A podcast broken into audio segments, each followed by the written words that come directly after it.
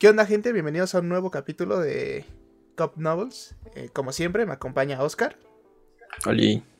Y pues su servidor, Mau. Eh, esta, esta vez, este, sí hay un poquito más de, noticias. Ya no vamos a entrar en temas tan polémicos como la vez pasada. Que fue lo de Too Low 2. Eh, entonces, este, empezamos con, con las noticias. ¿Qué nos tienes, Oscar? ¿Qué, ¿Qué nos tienes esta semana? Pues anunciaron primero un nuevo juego de Metal Slug, creo que se llama Metal Slug J, nada más así. Code J. Y es, ajá, Code J, ándale ese. Y es básicamente un juego mobile, pero mucha gente está especulando sobre si se va a portear a consolas, sobre si se va a portear a PC. Pero pues no se ve mal, aparte esta, lo hace Tencent, entonces Tencent ha entregado bastantes buenos juegos mobile y como PUBG por ejemplo, PUBG Mobile es, está a cargo de, Tencent. Entonces no se ve, se ve mal, se ve, se ve curioso, pues es como siempre un juego arcade, no tiene que innovar tanto, solo que sea divertido jugarlo. ¿Tú qué opinas? Pues sí se ve bien este retro, o sea, como los primeros Metal Slug, pero con unos gráficos este mejorados. Ahí lo único que yo me surgió la duda con el tráiler es que pues sí te aparece todo toda esta dinámica, el, el, gameplay muy este reconocible de Metal Slug pero en un punto te aparece como, no sé si va a ser el lobby, como para elegir misiones o algo así, pero el muñequito pues ya no era en, un plano nada más, sino ya pues era todos todo los puntos cardinales y se iba moviendo como en una placita, entonces no sé si nada más sea un pequeño lobby y todos los, todos los demás niveles sean como los, los, juegos clásicos, pero pues se ve, se ve interesante. Ya se necesita un juego de donde nada más dispares y no tengas que pensar mucho. loco, Sí. de, piloto automático. Solo quiero andar disparando y andar matando cosas. Mientras hago popo porque es un juego móvil. Ah, sí. Todo es un juego, como es un juego móvil. Este los 15 minutos de tu de tu cake. Entonces, ¿qué más nos tienes, Mau, aparte de ese? Salió un juego que al principio, cuando lo mostraron en el E3 pasado, no le tenía mucha confianza y ahorita que nos lo mostraron el Marvel Avengers, ya este, pues sacaron tres, eh, tres videos así como que con todo para mostrar lo que era. Eh, primero sacaron como el tráiler sobre la historia, que es eh, una historia donde pues Kamala Khan está inhumana, como que va a juntar a los Avengers, ya que tienen tiempo de retirados por un suceso que que pasó, como que Kamala Khan descubre que en realidad todo lo que pasó fue que les pusieron un 4 y para que se deshicieran. También mostraron este, parte del gameplay cuanto de historia y del juego cooperativo. Este se ve muy muy Destiny el, el juego cooperativo, pero a diferencia de Destiny que tú hacías tu tu jugador, aquí eh, pues tienes que elegir a uno de los Avengers este, que están en el, en el roast. Dijeron que van a, a salir más personajes, algunos esperados, algunos que no se esperan, pero como que tienen mucha lógica. Y pues se ve un buen trabajo, ahora sí ya me, ya me interesó. Entonces sale en septiembre, vamos a ver qué tal se pone. Sí, a mí lo, que no me gustó mucho del, del tráiler es que los efectos de sonido se ven como, a, momentos se ven como disparejos, como que estás haciendo algo en el juego pero estás escuchando otra cosa. Y pues se puede entender que sea parte del alfa, como que el juego todavía no está completo y así. Pero ojalá arreglen eso. Y, e igual sonaban medio extraños, como que muy, muy simples, muy caricaturescos. Mm, pero a ver. También una cosa que medio, bueno, no sé, todavía no conecto bien, es el la dirección de arte de los personajes. Creo que este yo escuchaba que decían que hubiera quedado mejor si hubieran invitado al proyecto a alguien famosón en cuestión de este mundo de los, de los cómics, alguien que, que ya estuviera, que, que ya hubiera dibujado alguna saga de Avengers para que más o menos les fuera dando como que la dirección de, cómo se tendría que ver cada uno, pero pues ya quizás solo sea cuestión de acostumbrarse porque como es un diseño humanizado, entonces como que tratas mucho de recordar a, los actores, ¿no? De, del, cine, entonces eh, quizás solo es cuestión de, acostumbrarse a ver un nuevo Thor, un nuevo Iron Man y, cosas así. Sí, con nuevas voces y así. Porque aparte pues saldría muy caro, ¿no? Sí, no, obviamente, ¿no? Tratar de, juntar a, los originales en, en cuanto a diseño y voz, yo creo que sería carísimo, ¿no? No les da. Entonces está bien. ¿Y no se, se ha dicho si va a tener doblaje latino, por ejemplo? Creo que sí. Este, pero. No, se sabe quiénes van a ser. Ajá, no, no, sé quiénes vayan a ser. Este.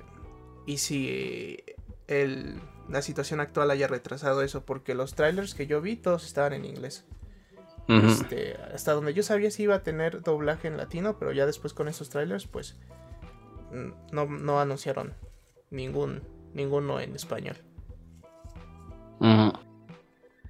Está bien, pues a ver qué tal sale. Sí, vamos a ir viendo. Y otra noticia también que, nos llegó, que ese sí tenía tráiler latino, era el nuevo Crash, que justo habíamos hablado la semana pasada, creo. De, que, sí, de que se había filtrado, ajá. De que se había filtrado de... Va a salir Crash 4, pero es un secreto, chicos. Ahora ya Ahora ya no, de hecho ya filtraron este filtraron, ¿eh? No, ya, ya anunciaron. ya lo este, anunciaron. Ya lo anunciaron. Bien. Este, subieron un tráiler de que este Crash sí es una continuación directa de los tres anteriores que salieron hace casi ya más de 20 años. Entonces, este, se, ve bueno.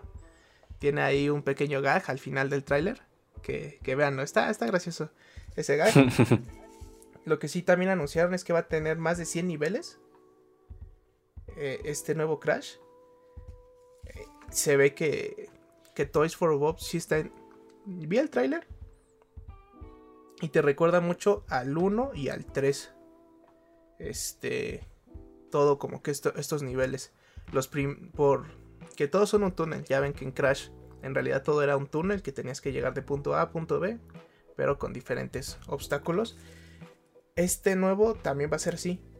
Pero, o sea, sí se ve que conservan este, esta esencia de Crash y que tiene sus cosas nuevas, como por ejemplo son estas máscaras que por lo menos ya no salen las dos originales en el tráiler. Y que cada una de estas máscaras como que le da un, un poder a, a, Crash. Entonces, este...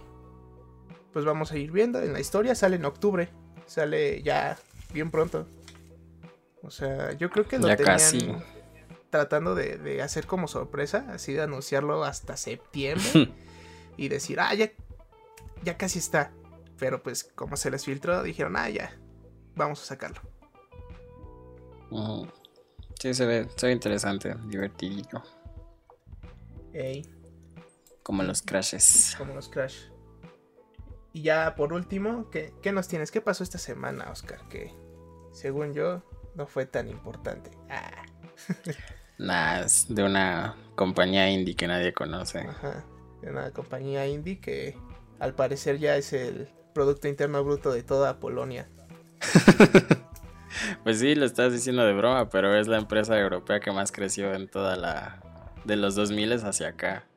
Sí, Project Red tuvo el, anuncio, bueno, más bien el evento de, de Cyberpunk 2077, donde iban a mostrar como más, un nuevo tráiler del juego, más gameplay y, sobre todo algunos insights con los developers sobre cómo se está desarrollando el juego. Era no, no, no va a ser un evento único, cabe resaltar que fue el primero de, de varios eventos.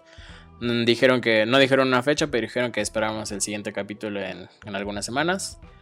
Y pues lo que mostraron fue, fue justo eso, fue un nuevo tráiler, fue un nuevo gameplay. con el gameplay se acompañó insight de los developers, de lo que se estaba pasando. Hablaron sobre todo de, de, las historias que se podían hacer, algunas mecánicas del juego que no se habían mostrado y que suenan bastante interesantes. Y además una sorpresa que nadie sabía absolutamente nada de, que iba a pasar eso, pero pues está un anime en desarrollo con Studio Trigger que está proyectado para el 2022 y es sobre el mismo universo de Cyberpunk.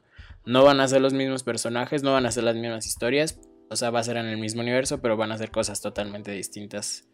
Pues como para ampliar el, mundo, porque pues ves, es algo bastante grande, tengo entendido que el, autor original de, de Cyberpunk también está involucrado en eso.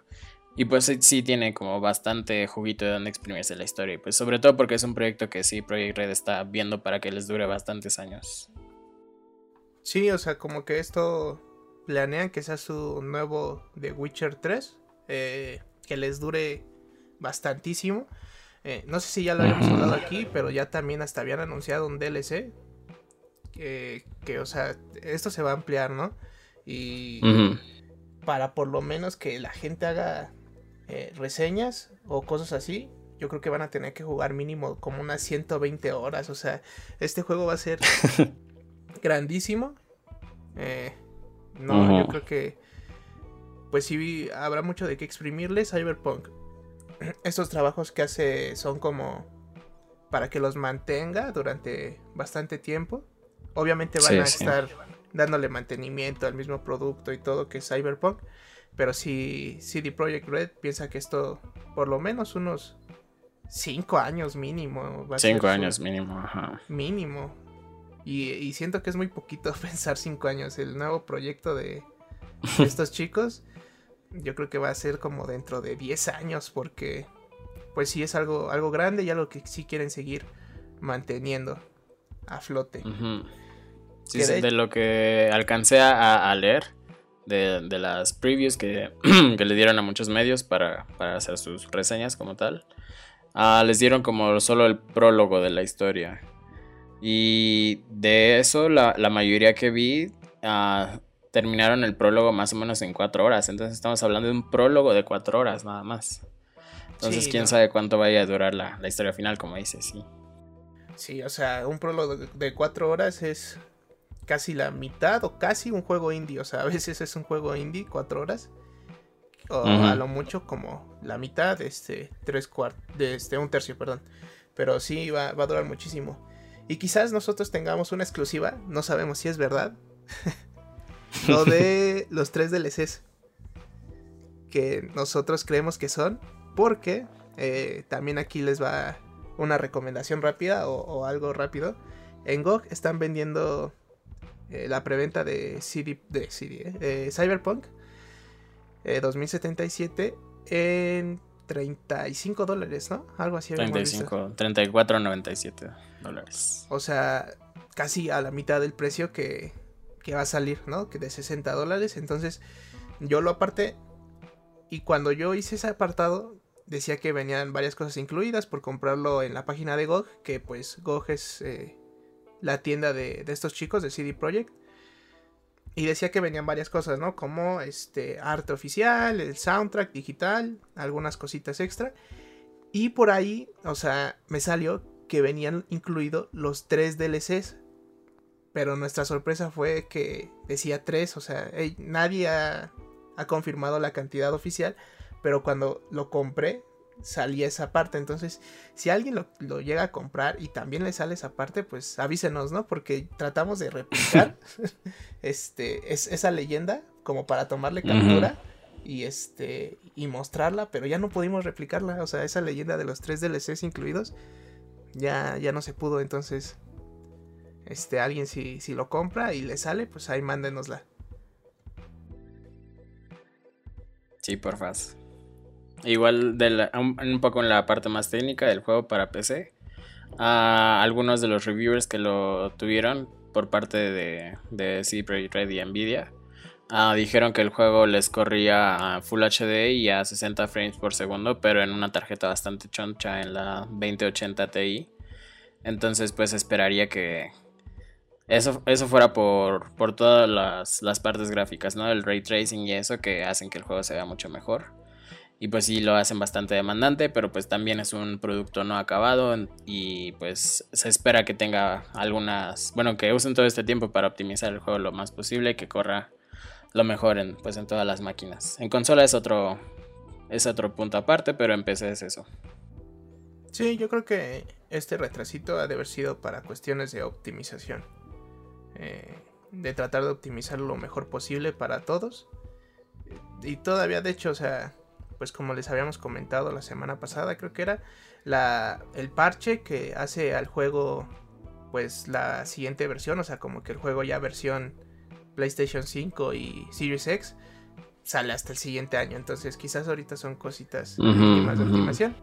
Pero pues estaremos viendo. Sale el 19 de noviembre, ya con esta fecha agendada. Y ya, por favor, que ya salga. Ya, ya, ya, que ya no lo retrasen. Ya no, no lo retrasen, ya. Ya me quitó mucho este año, o sea, ya por favor no, me puedes quitar más. y bueno chicos, estas fueron las este, noticias de la semana. Y pasémonos al tema de la semana. Y el tema de la semana de ahora es cómo empezaste a ver anime. Cómo empezamos nosotros a ver anime. Eh, y pues, según yo, según yo en mi este microuniverso, en mi microentorno, todos habían empezado viendo anime. O sea, sin contar Dragon Ball y todas esas cosas. Todos empezaron a ver anime eh, por Dead Note. Hasta que un amigo me dijo que nunca había visto Dead Note y pues tiró toda mi teoría. Te la tiro también yo porque nunca lo he visto tampoco.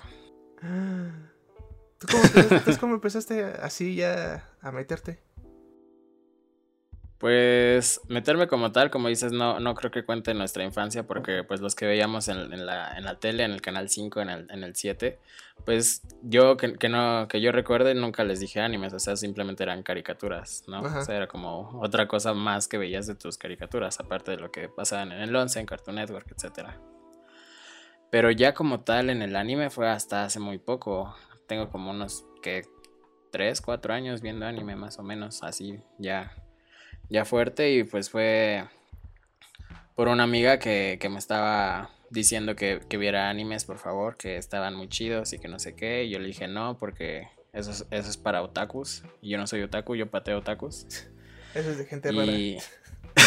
sí, básicamente. Y pues me dijo, mira, ve este, está, está sencillo, está palomero, está, está cool. Y pues me dijo, me recomendó Boku no Hero Academia. Ah, y pues ya lo, Ajá, sí, justo. Lo empecé a ver y pues sí, me gustó un buen. De hecho, en los primeros capítulos empezaba a llorar y era como, no ma, ¿qué, qué está pasando? ¿Qué es esto? ¿Por qué me está gustando tanto? ¿Qué es esto nuevo que Y pues ya me seguí, después me seguí con otro super taquillero que es Attack on Titan. Y pues ahorita Attack on Titan como tal en el manga es mi, historia favorita de, la vida. Y pues con esos, o sea, dándome como una entrada de los más taquilleros, de los más sencillos de digerir y así. Que son como muy parecidos a cualquier blockbuster que salga en, en Netflix, en el cine, en cualquier cosa. Pues creo que con eso me, me empezó a, a, entrar la espinita, ¿no? De, consumir otra, otra multimedia y pues que está bastante bien, hay una cultura muy chida de, detrás de todo eso y, y pues actualmente sí sigo viendo muchos animes, ya veo como los animes que están en emisión, distintos tipos de géneros, porque creo que esa es como la, la parte más, bueno, como la barrera más importante para entrar al, al anime, que es verlo como un género el anime, siendo que pues es otro tipo de arte y, y tiene muchos subgéneros, o sea, no, no existe un género anime, sino hay muchos subgéneros de anime. Y pues así. ¿Y tú, Mau? Yo empecé, o sea, igual como dices, quitando las caricaturas de la infancia, fue con Dead Note. Porque hubo un tiempo donde se hizo muy popular. Y me acuerdo que un primo llegó y me dijo, tienes que ver esto. Eh, es Dead Note, es este. Creo que todavía no le llamaban anime o no sé. Bueno, todavía no, según yo todavía no lo conocí así. Es una serie, caricatura, slash caricatura, pero está. Ah, sí, me acuerdo que me dijo, es como una caricatura para adultos, o sea, esto, esto no está tan, tan normal. Y dije, a ver. Y ya, pues me puse a ver Dead Note y ese fue como que el primer anime. Después ya, yo creo que el segundo, ya que, porque pasó, pasó mucho tiempo, yo creo vi Death Note, dije, ah, esto, estuvo bueno, pero pensé que era algo muy de nicho o algo que no se hacía demasiado. Ya después, eh, creo que Naruto ya sí lo conocí como, como anime, o sea, ya como el término, o sea, no, no lo vi mucho, pero ya tenía una prima que estaba muy clavada con eso. Y ya, como que, como pasaba mucho tiempo con ella, empezó a ver Naruto y empezó a hacer cosas de, de otakus. Este, ya empezó a ver Naruto. Lo vi. Y ya con el que sí me trabé cañón fue con One Piece. Porque me acuerdo que pasaba en el 5. Y una vez que no tenía nada que hacer, como en tercero de secundaria, dije, oiga, yo, yo me acuerdo que veía una serie como de piratas. Y, y la busqué así en, en Google. Canal 5, caricatura, piratas. y esa fue, fue como que la primera... Sí, la primera búsqueda, el primer resultado. Y ya de ahí me trabó y ya seguí viendo un chorrísimo de cosas, ¿no? Bueno, ya le seguí, ya entendí bien que era el mundo del anime y ya un día tuve que ir a decir, mamá, soy otaku. no, ¿por qué? No. Sí, ya nada más escuché como mi papá dijo, yo ya no tengo hijo. nada, sí, pero este, así más o menos este, empecé. Y ya yo creo que este, sí, ya he, visto, no he visto tanto, pero pues como que mucho de mi género. Al principio había sido estos clásicos como Shonen, del camino de Leo. Shonen de acción. Ajá. Hasta que empecé a ver e, estos como dramas. No, sé bien cuál es el género, como por ejemplo Violet Evergarden. Slice of Life, ¿no? Les, dicen. Creo que sí. Como rebanada de vida. Ajá. Rebanada de la vida. Y, y no con Violet Evergarden, sí. Uy, no, no, no. Las lloraditas que me eché con ese. Yo lo vi así todo en un día. Sí, me acuerdo. y ya en el 10 estaba destrozado emocionalmente. ya no puedo. No, es que el 10 se pasan de lanza. No, es que el 10 sí es. Véanlo, gente. Vean ese. Este, yo estaba como que muy, ¿cómo decirlo? Escéptico porque como les digo, pues solo veía así como tipo acción, shonen, todo, esto, todo esto. y no sé por qué lo vi, sinceramente. creo que salió en recomendación de Netflix o algo así. Y lo empecé a ver. Y no, te... Sí te destroza. sí. Sí, o sea, te levanta y te destroza y te dice, mira, la vida es bella, pero ve todas las cosas horribles que pueden pasar. sí, también, entonces, como, como dices, ¿no? O sea, al principio, yo creo que cuando entras, crees que el anime es un género, o sea, y estás muy relacionado a que, crees que todo es Dragon Ball, ¿no? Y Power Up. Exactamente. Y, se destruye el mundo y una y otra vez peleando. Pero ya cuando te empiezas a adentrar, ves que pues en sí no es un género. O sea, que está compuesto de, varios géneros. Solo eh, como un estilo de animación, no sé cómo decirlo, ¿no? O sea. Sí, sí. Orientado muy al, japonés y, y, hay bastantes, ¿no? O sea, hay, bastantes géneros, bastantes cosas por ver que pues hacen disfrutables, ¿no? Sí, creo que igual una parte que ha ayudado desde este, este siglo fue como que la película de anime que, que, rompió así mundialmente, que fue de Ghibli Studio, El viaje de Chihiro creo que a partir de esa, pues ya el, anime como que entró en la. En, la, en el mainstream de la multimedia occidental, ¿no? O sea, como que, ah, mira, también podemos producir películas a nivel de Pixar, a nivel Disney, y que pues te, tiene mucho mercado, porque pues son, son buenas historias, o sea, no es como que sean historias totalmente ajenas a nosotros, o sea, Violet Evergarden es es genial porque toca cualquier corazón. O sea, neta, si, si no lloras con Violet Evergarden, no sé cómo considerarte como persona después de eso. sí, en serio. sí, o sea, toca temas este muy sensibles y que obviamente pueden pasarle a cualquiera, ¿no? O sea, pues sí, que has vivido, ¿no? Trata mucho de, del amor, pero no este amor hollywoodense de pareja, sino eh, el amor a un padre. Muchos tipos de amor. a un hermano y las consecuencias que esto puede traer, ¿no? O sea, que no solo es amar, sino que a lo mejor este, este amor incondicional puede traer consecuencias en cuestión personales, ¿no? Pero sí tienen, tienen muchos este, géneros y, y sí, nunca me había puesto a pensar que el viaje de Chihiro creo que fue eh, como un hito aquí de que oye, pues este, se están haciendo cosas buenas en, Japón y no solo es caricaturas que pasan en el Canal 5, ¿no? Que pues de hecho, o sea, si te pones a pensar desde, desde mucho antes, en, México se consumía anime, ¿no? O sea, por ejemplo... Sí, sí. Creo que mi, mi mamá con, este, veía, creo que se llamaba Remy, algo así, que también según mi mamá, era de, que, de estar llorando todo el tiempo. O sea, cada capítulo era, era llorar, ¿no? O sea, y, que era como una caricatura para niños, pues cuando en realidad era, este, se traía como, o sea, era anime y acá se manejaba como una caricatura, ¿no?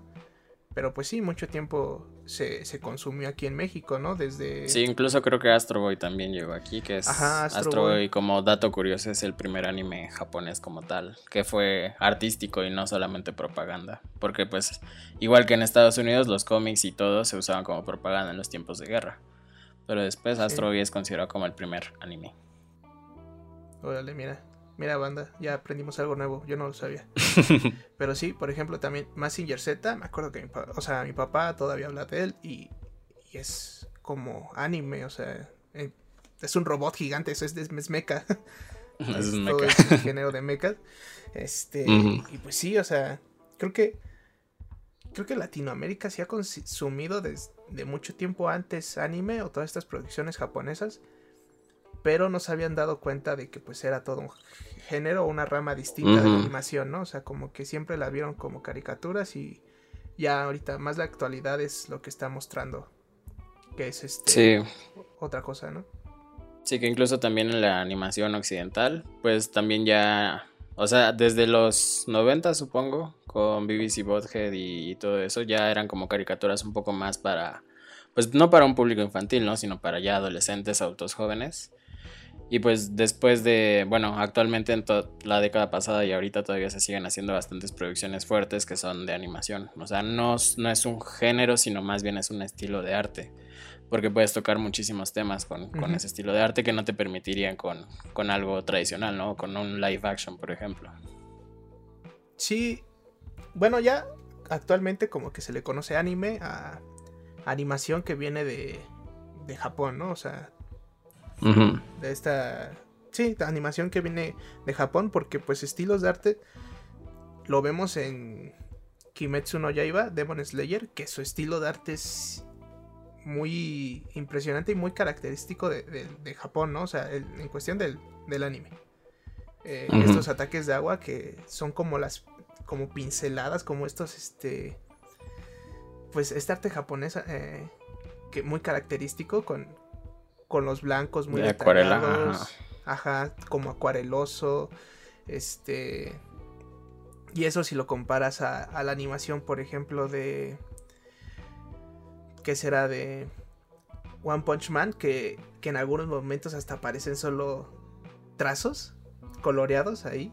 Entonces, este, las animaciones son distintas, pero ya como que este, más bien el estilo de arte es distinto, pero pues todas estas animaciones que vienen de Japón ya se les considera anime, ¿no? Como... Pues sí, que, vienen de, de, allá, ¿no? Sí, exactamente, pero pues igual creo que ahorita ya negarte a ver algo porque viene de cierto país es estúpido, ¿no? O sea, es como que... Nah, yo no voy a ver anime porque eso es para otakus, ya viéndolo como, conociendo como todas las tipos de historias que hay, pues sí se considera bastante bastante tonto. O sea, te vas a negar a, experimentar una historia bastante cool solo porque viene de otro país que no conoces y que tiene un idioma que no conoces. Pues sí, está muy, muy gachito. Sí, y también creo que una limitante es que muchas personas lo siguen viendo como caricaturas, ¿no? Y es el, tema de, no, es que eso es para niños.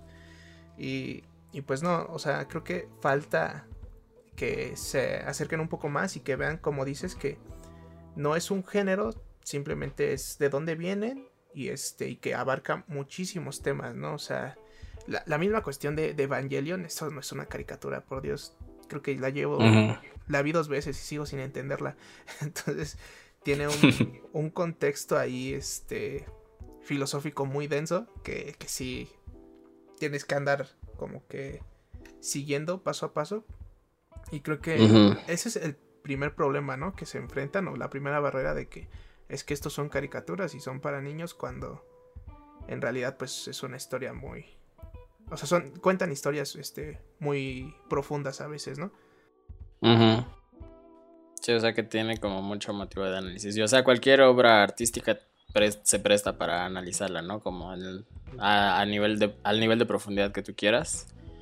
Pero pues sí hay, hay, unas que facilitan mucho esto y que tienen muchísima más profundidad y así. Por ejemplo en la en la semana una fundación de cultura japonesa de, Perú, creo que se llama Saito o algo así. No me acuerdo ahorita.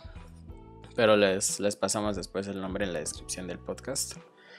Y fue una, una, conferencia virtual de una, de una investigadora peruana de, que es como de, cultura japonesa, y, eh, bueno, asiática y especialmente japonesa y donde habló del, análisis del discurso de la guerra que se hacía en Attack on Titan, en Shingeki no Kyojin.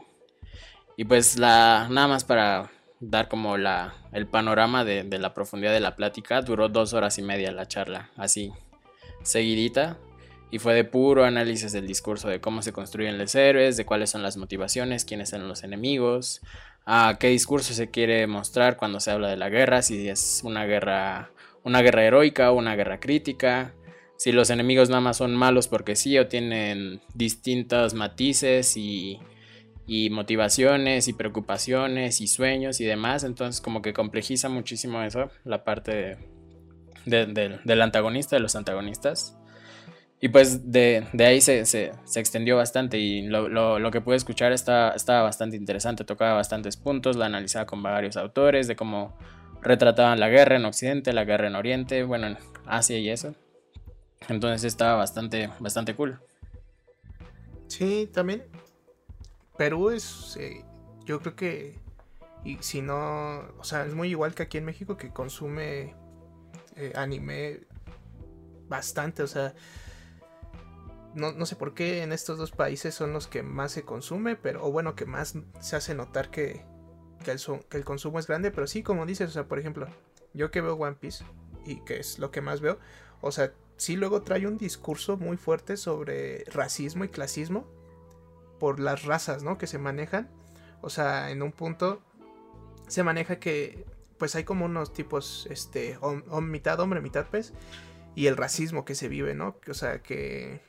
Y que también, por ser este hombre, mitad pez, este, se le puede esclavizar aún más fácil, ¿no? O sea, no, no es mal visto, no es tan mal visto esa esclavitud, porque también trae, este, toca temas de esclavitud eh, y todos estos como aspectos sociales que, que pueden tocar eh, con un...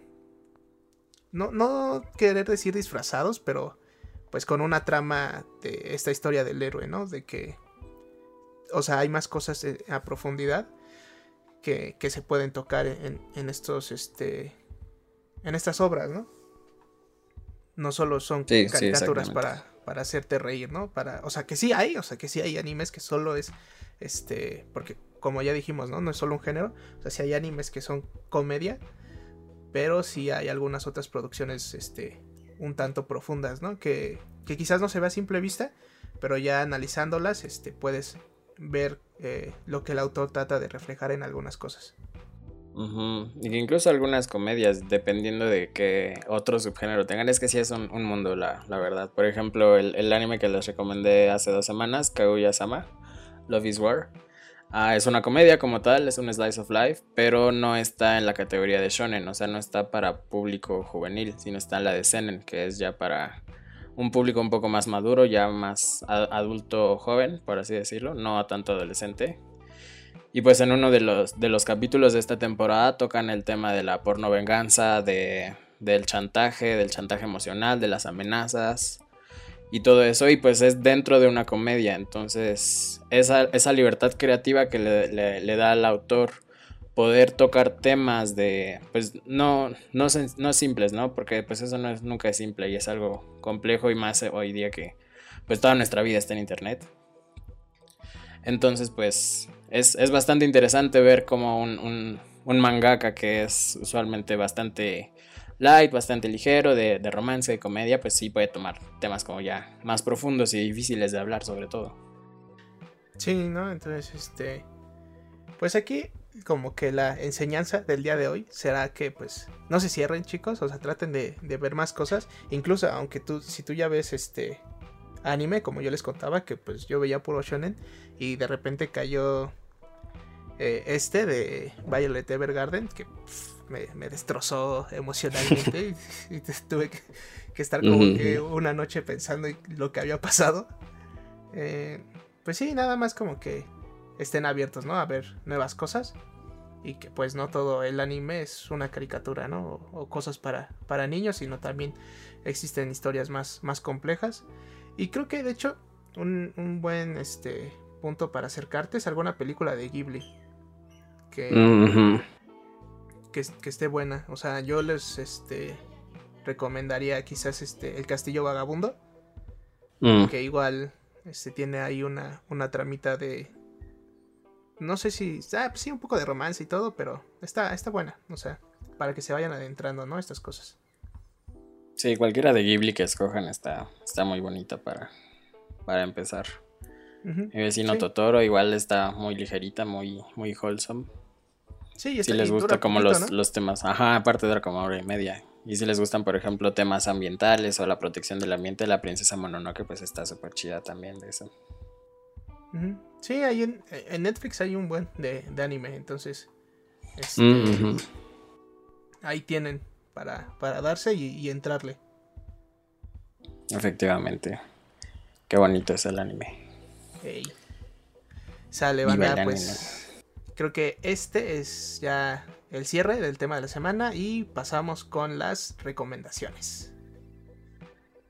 Excelente. De recomendaciones, ¿qué les podría decir de esta semana? ¿Qué pueden ver? ¿Qué pueden jugar? No lo había pensado. ¿Tú tienes una ahorita, Mau? Sí, yo sí tengo una que este, a lo mejor y ya más o menos sabrás cuál es. Eh, mm. Ya empezaron, primero ya empezaron las ofertas en Steam. Este, uh. Van a durar, no me acuerdo, creo que hasta el 15 de julio, no sé, pero ya, ya empezaron. Y el juego que les tengo está en un 50% de descuento, que es No Man's Sky. Eh, sí tiene ahí una historia que de unos pequeños fallos que tuvo al principio, pero pues ya pasaron cuatro años y el juego ahorita está está excelente. O sea, para, para este momento de cuarentena y si no tienen nada que hacer, yo creo que sí se les va el día. Así, al principio es un poquito, no sé si decirlo cansado. Porque sí tienes que hacer algunas cosas, pero, o sea, hagan una hora, hagan unas misiones, descansen tantito. Y después les va a entrar otra vez como que esa curiosidad de, creo que ya sé qué tengo que hacer. O qué tengo que ir a recolectar. Es mucho de como ir descubriendo cosas, descubriendo planetas, este, haciendo material y todo. Nunca he jugado Minecraft, pero creo que se parece un poquito por lo que he visto. Eh, y sí, está un poquito. Está, está muy bueno. Entonces yo les recomiendo ese. Y pues ahorita que agarren la oferta, ¿no? Que está al 50% en Steam. Entonces está, está excelente para este tiempo de cuarentena. Sí, además que actualizan el juego constantemente. Como tres o cuatro veces al año sacan contenido grande. O sea, una actualización choncha y pues es todo gratis. Sí, de hecho, todo el contenido es gratis. También hay, hay, un documental en YouTube que se llama The Engudening of No Man's Sky y está, está muy bueno. Dura una hora, así que si, si tienen una hora para dedicarle, está, vale la pena escuchar como la, la historia y los diferentes puntos de vista que tuvo su lanzamiento un tanto, no, un tanto no, bastante malo. Sí, tuvo Pero sí, ahorita es, muy bueno. Pues sale. Y de recomendación, ah, ahora sí, les les recomiendo que vean un anime, está ahorita ya gratis totalmente en Crunchyroll. Se llama Tower of God. Está, está palomero, está interesante, pero vale la, vale la pena la historia. Y está, está muy cool. Véanlo. O sea, inicia medio flojito, pero ya los últimos capítulos son bastante buenos. Sí, yo también tenía ganas de, de, este, de verlo. Y sí lo vi ahí en Crunchy. También Crunchyroll, otra opción que puedas ver anime tiene una opción free, o sea, gratis. Nada más te tienes que chutar los comerciales, pero pues no es mucho. Entonces, ahí está, banda, las recomendaciones de esta semana para que se diviertan un, poco con el anime y el videojuego que les recomendamos. Y si ya no tienes más que agregar, Oscar, creo que pasaremos a, este, a, dar los twitters. ¿Cuál es tu Twitter? Oscar96. Y el mío es arroba Y ya por fin tiene Twitter el proyecto. ah, sí, por este, favor, síganos. Es cop, así como copa, guion bajo, nobles, así igual como el proyecto, pero en la separación es un guion bajo. Y pues ahí también estaremos compartiendo algunas cosas. Yo creo que podrá ser la red social que más pueda usar porque está muy a la mano y pues hacer un tweet es muy rápido, ¿no? Entonces, pues ahí síganos, banda. Acuérdense este, de compartirnos si, si les gustó. Todo lo bueno se comparte. Entonces, pues nos vemos la siguiente semana, banda. Nos vemos. Bye. Chao.